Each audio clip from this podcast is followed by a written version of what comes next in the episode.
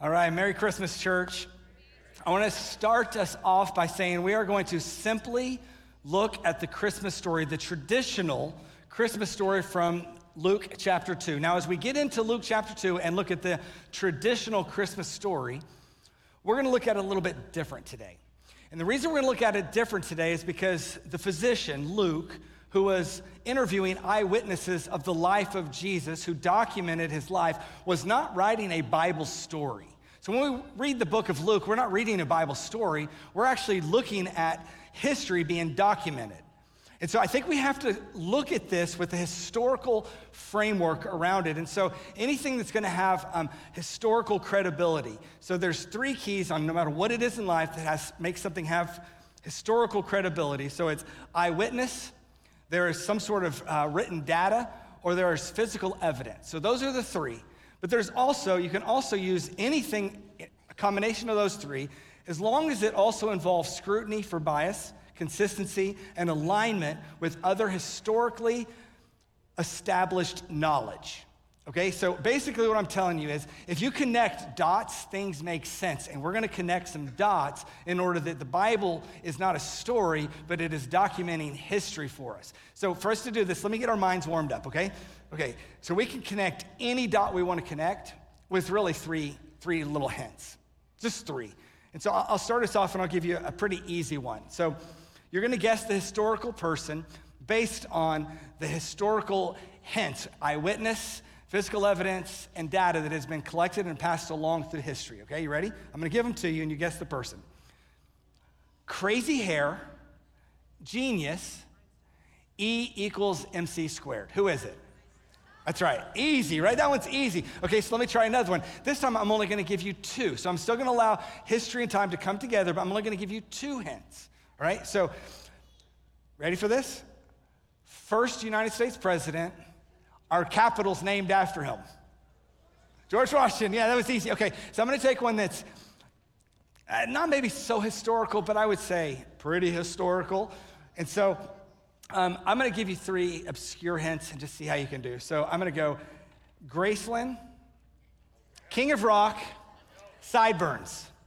Elvis, of course, it's Elvis. Okay, so I did a little, last week as people were leaving, I did a little test with some younger generation, and they were kind of stumped on some of these. And so I thought, okay, I'm going to create one for just the younger generation. I'm going to use one word and it's going to give one hint and it's going to give it completely away. All right? So anyone under 30, this one's for you. You ready? Historically speaking, there's got to be data, there's got to be some sort of physical evidence, there's got to be eyewitnesses, there's got to be something that connects the dots. So here we go. You ready? Connect the dot yourself. Travis Kelce's girlfriend. ah, see, we're all on the same page. All right, now that we're warmed up, let me take us from a Bible story to a history book. Luke chapter 2, pick up in verse 1, it says this to us. It says, In those days, a decree went out from Caesar Augustus that the whole world or all the world should be registered. So just pause real fast. I'm going to do, first of all, a decree. I'll come back to that word. But Caesar Augustus. Caesar Augustus, this is Gaius Octavius. This is or other words known as Octavian. Uh, he lived from around 63 AD to 14 BC. So, this is a historical figure who walked on the face of the earth. And physician Luke, who is documenting not a Bible story, but giving us history, starts us with a historical marker here. And he doesn't just give us a marker, he actually says what he was doing at the time. So, this gives us actually a time stamp as well.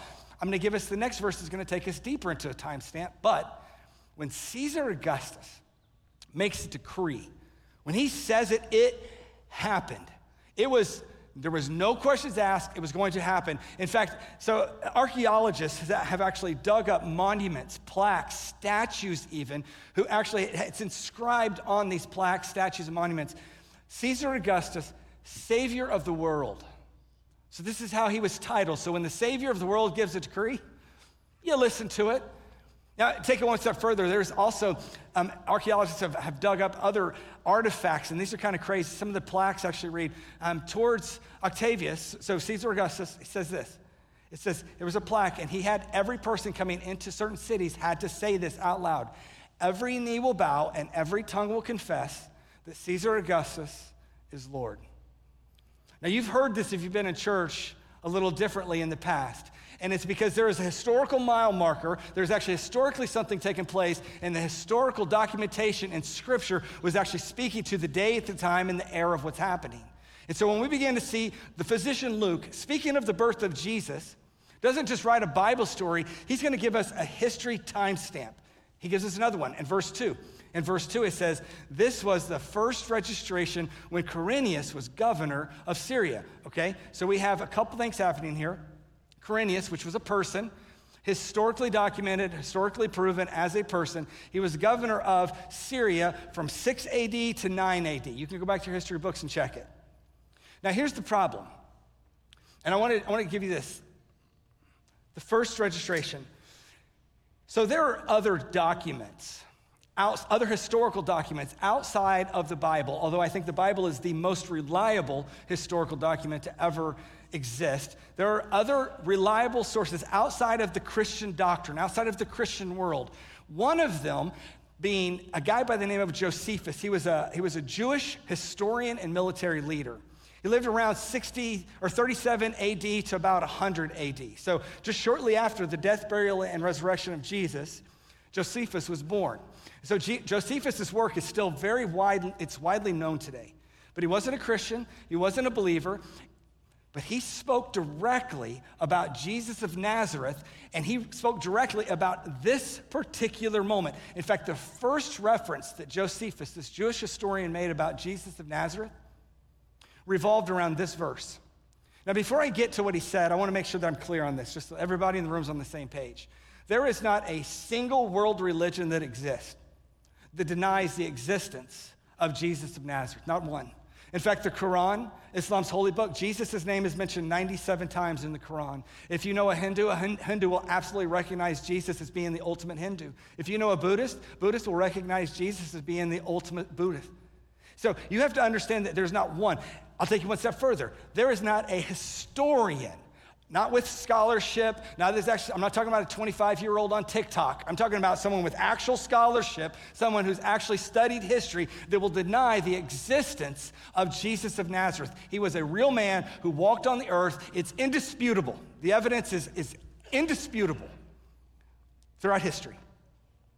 But Josephus, Josephus, this military leader, this historian, he documents, he says, Jesus of Nazareth was actually born before Quirinius was governor of Syria.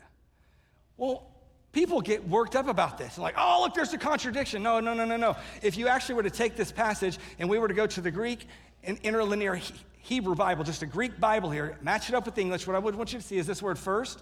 That word first is actually translated, it's protos. Protos in the Greek is the word before. So what Luke is saying is before Quirinius was governor of Syria, all of these things took place. So, what Josephus is saying, what Luke's gospel is actually saying in its original language, I know that the word first sort of throws us off, but I would also let you know this. A lot of people won't tell you if you go through any sort of history. Quirinius had two, he served two terms. He was governor of Syria for three years. He took a year off, and then he came back. His second term was from 6 to 9 AD. I'm not going to get into that because first is the word protos in the Greek, which means before. So a, Greek, a Jewish historian is giving us evidence. Let me keep going. I don't want to get tied into that. Verse 3 and all went to be registered, each to his hometown or to his hometown, own hometown. So, this idea of being registered means the census was taking place. And historically, the Romans did this. And as they were doing this, I want you to know that the registration was ordered by Caesar Augustus. However, each to his own town, that was not a Roman law, that was a Jewish law. At this point, Judah still oversaw the Jewish law. And they recommended, they didn't recommend, they demanded that everyone go to their hometown so they could keep up with the 12 tribes. Those of you who spent the last year studying the Bible with us in Genesis, you know why that was important. And so that was the Jewish law. Let me keep going here. Verse 4 it says, And Joseph also went up. Oh, let me go, go back one verse. Let me say this. I want to say this. This is important. The reason they're being registered, just keeping the, along the lines of history, they're being registered, one, for military. Caesar wanted to know how big his military was, who he could go fight, who had possibility fighting him. The second thing was taxes. How much is it going to cost for us to make our roads, to build our colosseums? Are you not entertained? And so, all right, now the next verse. Verse 4. And Joseph also went up from Galilee. Now, just so you know, we're going to move a little bit from historical to geographical. Luke is doing a masterful job putting together a document that is not a Bible story, it is actually documenting history. And so his, he's doing geographically now. He says, and Joseph also went up from Galilee, from the town of Nazareth to Judea, the city of David, which is called Bethlehem. This is going to come back. So the city of David is called Bethlehem. Because there was, because he was from the house and the lineage of David. So the word Bethlehem, Bethlehem, the first part of that word is bait, which means family or house. The second is Lahem, which means bakery or bread. And so the house of bread, that's what Bethlehem means. But he's actually documenting here, and he's saying he went from Galilee, which is Nazareth, to Bethlehem. And if you go over there today and you travel from Nazareth to Bethlehem, you're going to realize, well, wait a second, I'm heading south, not north. Why does it say here, geographically, that I would be heading up? Well, it's because Bethlehem is actually on a mountain. Even though you're going south, you're still climbing up the mountain. And so, geographical evidence that Luke, from eyewitnesses, was documenting how they actually journeyed. Verse 5. Verse 5, it says, they were going to Bethlehem to be registered with Mary, his betrothed, who was with child. Now, this is good. This is so good. Okay, verse 6. And while they were there, it came time for her to give birth. Her being Mary, birth to Jesus. Now, this is where this gets crazy. This is the first of 300 plus fulfilled prophecies that Jesus actually fulfilled. So, the first one was that he was going to be born in Bethlehem. 400 years before they made this journey, a prophet by the name of Micah, in Micah chapter 5, verse 2, Micah actually proclaimed that the Messiah would be born in Bethlehem. This is one of 300 plus prophecies that Jesus fulfills. Now, this is where it gets astonishing, okay? There's a guy by the name of Dr. Peter Stoner. He wrote a book called Science Speaks. I own this book, and years ago, I actually gave this book to someone who was questioning their faith because they wanted scientific proof that God existed. This is back before evidence that demands a verdict was around. And so I gave this book away, and that guy ran off. I've never seen the guy again since. But now, if you want to buy Dr. Peter Stoner's book, Science Speaks, you can go on Amazon, Google, you can do it yourself.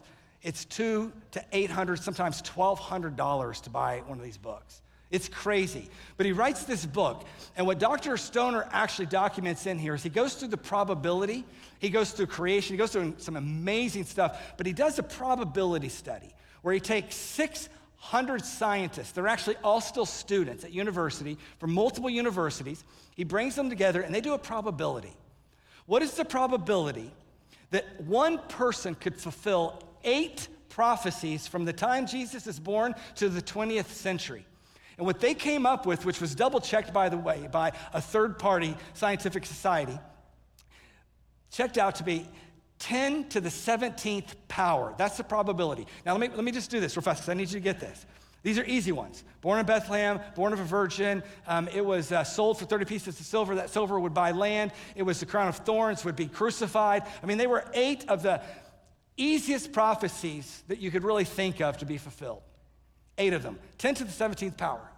Well, I didn't understand what that means because I'm not a mathematician. I'm not a meteorologist. I have no idea what any of this stuff means. And so I was looking for some assistance. And so Dr. Peter Stoner gives us assistance, and he says this.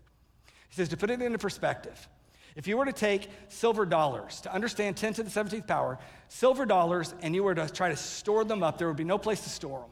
And so we would scatter them over the state of Texas, two feet deep over the entire state of Texas. If you picked up one of those silver dollars, put a Sharpie mark on it, threw it back in the pile, mixed it all up, then sent a guy in Oklahoma, put a blindfold on him, gave him in a helicopter, flew him over Texas. He says, Put me down, and wherever he comes down, he's gonna drop straight down on the silver dollar that was marked. That's the probability that Jesus, that anyone could fulfill just eight of the prophecies. I need you to have this in your mind because Jesus fulfilled 300 plus. It's insanity. And so here's our struggle, though. I, I, can give you a Science Speaks book. I could give you evidence that demands verdict. We could go through all the Bible together, but here, here's the fundamental problem. Let's show you a fundamental problem. The first prophecy being fulfilled there. Here we go, verse 7. And she gave birth to her firstborn son and wrapped him in swaddling cloth. Now, this is also historically accurate because they would wrap them in swaddling cloth because they actually, this is, they believed, the ancient world believed that would keep their bones straight. And so we still, you know, burrito our babies, but we say it's for comfort. They did it to keep their bone strength. I'm sure there was some for the fact, for the fact of comfort as well, but manger. You know that this is not what the manger looked like. The manger was actually hewn out of stone, so it would have been just a stone piece that would have been carved out of the top. They put water in it, they put food in it. It was feeding and drinking troughs for their animals. Jesus was wrapped in this cloth to keep his bones straight and then laid down in a feeding trough. This is the story as it unfolds. And it says he's there because there was no place for them in the inn. Now, most traditional Christmas messages say, Isn't it a shame that there's no room for Jesus here? The reality is, is for many people, there's no room for Jesus in our lives. There's no room for the Jesus that we worship, that we come and sing about and celebrate in our day to day life. It's a Christmas thing for us, it's not actually a day to day thing for us. And they would kind of end there. But I want to answer the question why? Why is there no room for Jesus in many people's lives in the world that we live in today? When you have the historical evidence, documentation over the course of time that makes it indisputable that Jesus of Nazareth walked on this earth, why is it that people still struggle to actually follow Jesus? Why is this? Well, it's because, in my opinion, Jesus is a Bible story character. He is lost the historical figure and become a Bible story for children rather than historical figure that men and women should bow down and fall on their face to surrender to. And, and I look at this and I say, it's because we've forgotten the fact. Think about how crazy this is the reliability of the scripture. It's phenomenal. The Bible was written over the course of 15 to 1600 years. Now, it's actually 66 books pulled together over that 1600 years, and it tells one story. Now, these 66 books, written over the course of 1,500 years, were written on three different continents, three different languages, by 40 different authors. And do you know that from this book that was written, inspired by God, written over the course of 1,600 years, there have been 23,000 archaeological finds that they used solely the Bible to find? Take even deeper than that. In the last 2,000 years, there has not been a single archaeological find that ever contradicts the scriptures. Historically, laying it out. Not one. Not one. And so I find myself struggling because if I were to, if we were just to do an experiment and we were to take, let's pretend that we had somebody in Asia and we said, hey, write a chapter. We waited 100 years, we went down to South America, another continent, another language. Hey, will you write one chapter for me? They write a chapter. And let's skip 200 years and let's go to Africa. We'll go to one of our Ethiopian churches and say, hey, just write a chapter. Now we're over the course of 1,400 years, three continents, three different languages and it's not three books, it's three chapters, what story do you think that would tell? How much sense would it make? See, the thing is, 2 Corinthians 3.16 tells us, 2 Timothy, sorry, tells us that all scripture is God breathed. That is not going to be God breathed. That's going to be a bunch of nonsense. And it's not going to make any sense. But the scriptures, it all points us to a truth. And Luke is saying to us, he's like, guys, I need you to hear this. Let me go in verse 8. And in the same region, there were shepherds out in the field. They were keeping watch over their flock by night. Again, just a time stamp for us, a cultural stamp for us. And it says, An angel of the Lord appeared to them, and the glory of the Lord shone around them, and they were filled with great fear. This is crazy because, like, the angel of the Lord appeared to them, the glory of the Lord shone around them. Luke is speaking to eyewitnesses, and he's getting this story. Can you imagine what he was feeling? One generation removed. What, you tell me God showed up? What? There was glory. What did the glory look like? It was light, it was shining. But what did it look like? Like, can you imagine the information he wanted as he's listening to this? The glory existed not just then. Luke is documenting this so that the glory of God's word exists for us today. The truth today. Not what it was, but what it is today. We were sitting around our, our Christmas tree as a family, and um, my wife and I, uh, we, we were high school sweethearts. And our, my junior year, yeah, I robbed the cradle. She was a freshman. I took her to prom. I know it's weird, right? And so there's a picture of us from that prom. And the kids were looking at it and like, oh, look at that. Look at all that hair. Yeah, yeah, yeah. It hurts. And then my wife says, I know, look at that. Wasn't he handsome? I don't know. I, I said, whoa, whoa, whoa, whoa. I'm, excuse me. She goes, no, no, no. I mean, you're still, I mean, you know, you're still handsome, but wasn't he handsome? She spoke in past tense, and it cut me to the core. Luke is not letting us go to the past tense.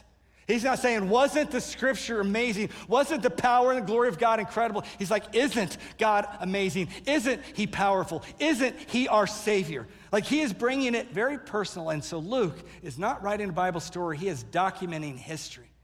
And while he's documenting history, he goes on and he says this, verse 10 And the angel said to them, Fear not, for behold, I bring good news of great joy that will be for all the people.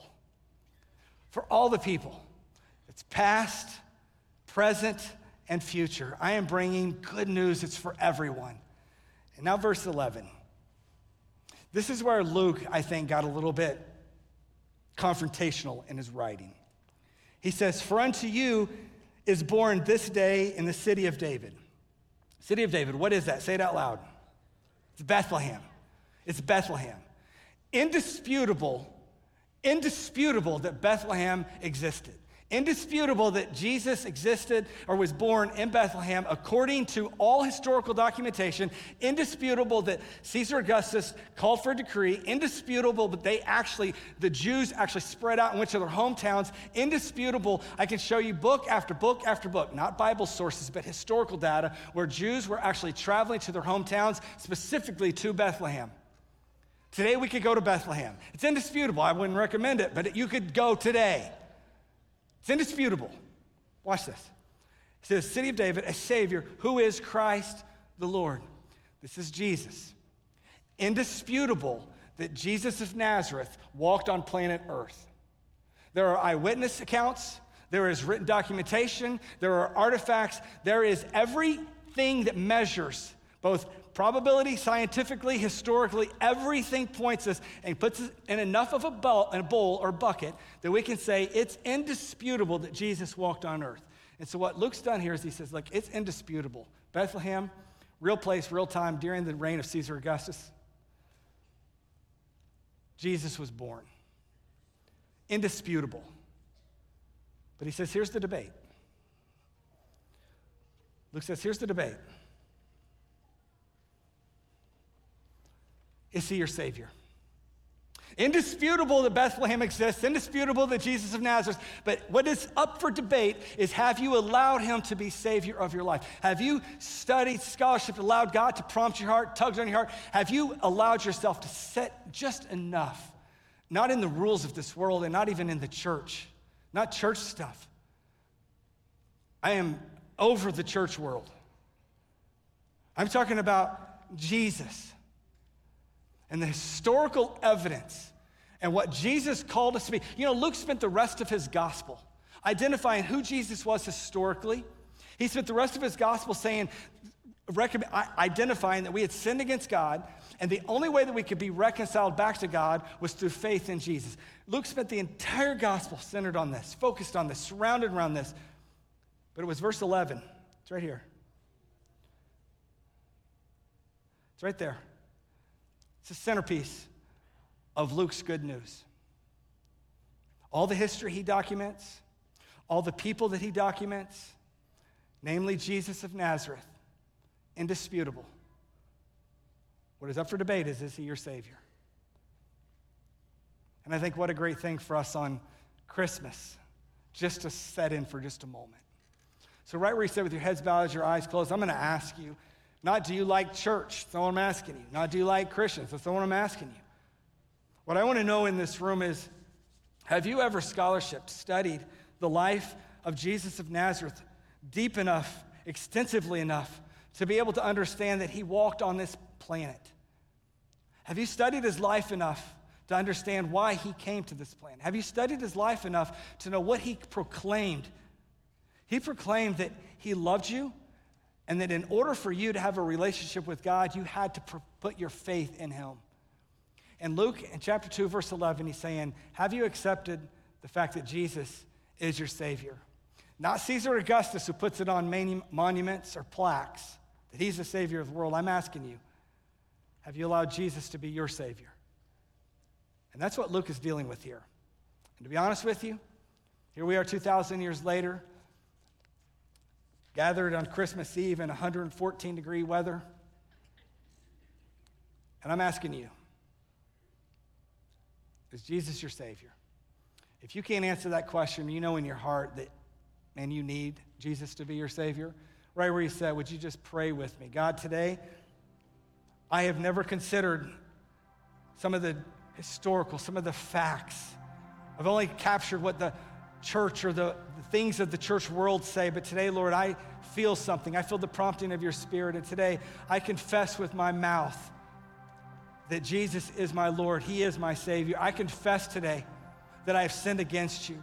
And God, today I repent of my lack of faith, of my sin, and I call you my God because that is what you are worthy of being called. So today, if this is you, pray this prayer God, today I accept your Son Jesus as my Savior. Based on what Luke's gospel presents, I trust. I trust. And you tell us that faith of a mustard seed moves a mountain.